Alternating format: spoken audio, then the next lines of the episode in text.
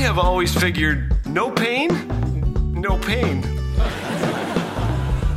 Thanks for joining us today. You're listening to Laugh Again with Phil Callaway. I don't know about you, but I've never really liked pain. In ninth grade, I weighed a whopping 81 pounds if I was carrying a suitcase, so I decided to beef up by gorging myself on triple cheeseburgers and lifting weights. One Saturday, as I lay on my back thrusting a barbell into the air, those 30 pounds got away from me. I can still recall the event in vivid technicolor, in slow motion, sometimes in the middle of the night. That barbell came crashing toward my nose. My eyes crossed, my nose cracked, and the tears came. It was my third broken nose. The other two were in hockey, and to this day, when I wiggle my nose, it sounds like a man crunching peanuts.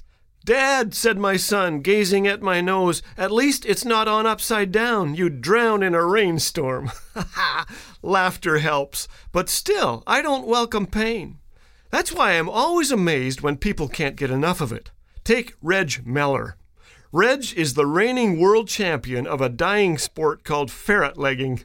Since you may want to try it yourself, allow me to explain the rules.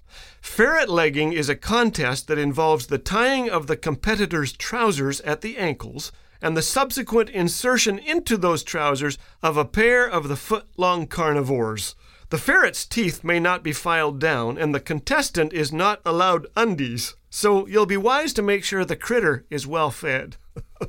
Once the ferrets are lodged in your pants, the judges tighten your belt.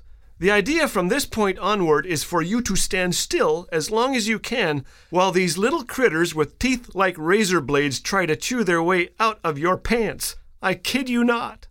Reg Mellor managed to harbor the ferrets in his trousers for 5 hours and 26 minutes. Most of us don't go looking for pain, though. In fact, we've been born with a God given pain resistance mechanism that flips on at an early age, causing us to say things like, Hey, Mama, peel my tongue off this frozen doorknob. But one day we wake up to discover that we don't have to go looking for pain. It found us. Perhaps it was a knock on the door, a call on the phone, or a tap on the shoulder.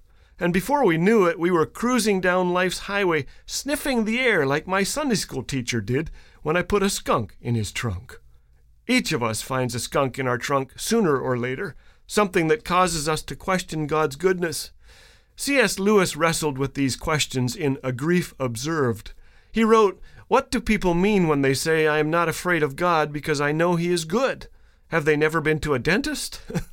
My childhood dentist had a drinking problem, which isn't exactly what you're looking for in a dentist. But my present dentist has a great plan for my teeth. Yes, he's caused discomfort and cost me money. But I've seen pain give way to new life as a child is born and bring healing and hope as hurt people choose forgiveness and go on to comfort others. Is it surprising then that the greatest experience of pain was God's greatest gift to us? As those nails pinned the battered body of Jesus to that cross, the pain of all the ages came crashing down on him. By his wounds we are healed, said the prophet Isaiah.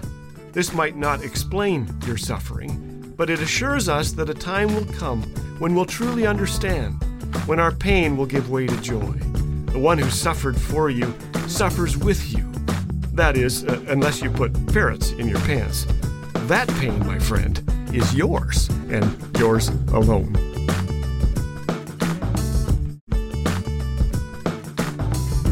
Can't get enough of the thoughtful, humorous messages of Laugh Again? Then be sure to check out the Laugh Again store. There you will find the classic Laugh Again booklets as well as combo CDs featuring some of our favorite Laugh Again messages, all at an affordable price.